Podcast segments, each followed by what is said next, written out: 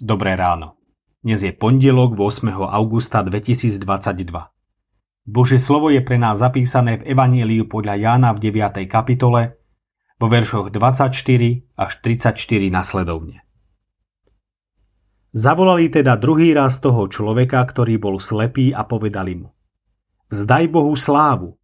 My vieme, že je ten človek hriešný. On odpovedal Či je hriešný, neviem. Jedno viem, že som bol slepý a teraz vidím. Spýtali sa ho teda, čo ti urobil? Ako ti otvoril oči? Odpovedal im, už som vám povedal a nepočuli ste. Prečo to chcete počuť znovu? Chcete sa Vary aj vystať jeho učeníkmi? Zlorečili mu za to a povedali, ty si jeho učeník, ale my sme Mojžišovi učeníci. My vieme, že Mojžišovi Boh hovoril, ale o tomto nevieme, odkiaľ je odpovedal im tento človek.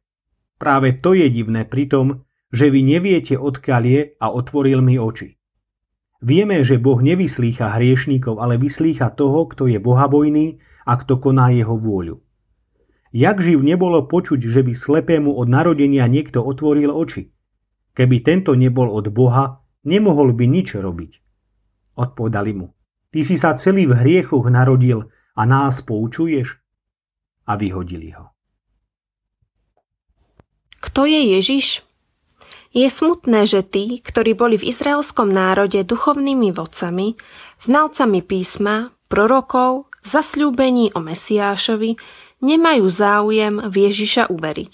Skôr naopak, spochybňujú jeho pôvod, jeho bezhriešnosť, jeho moc a jeho poslanie. Oháňajú sa Mojžišom. Keby však verili Mojžišovi, mali by otvorené srdcia i uši, pre pána Ježiša a spoznali by v ňom svojho Mesiáša. Svojím až vulgárnym správaním chceli uzdraveného donútiť k pochybnostiam o tom, kto ho uzdravil. No uzdravený sa nedal. Nehádal sa s nimi o ich názoroch. Boli mu jasné skutočnosti, na ktorých sa nedalo nič prekrúcať. Bol predsa uzdravený. Vyhodili ho aj napriek jeho argumentáciám. Za koho pokladáme pána Ježiša Krista my? Veríme, že on je ten, ktorého stopy vidíme na mnohých miestach starej zmluvy, aj dnes v bežnom živote? Že on je predpovedaný Mesiáš, ktorého pán Boh v plnosti času poslal na tento svet, aby nás zachránil, uzdravil a spasil? Toto zamyslenie píšem v čase pandémie COVID-19.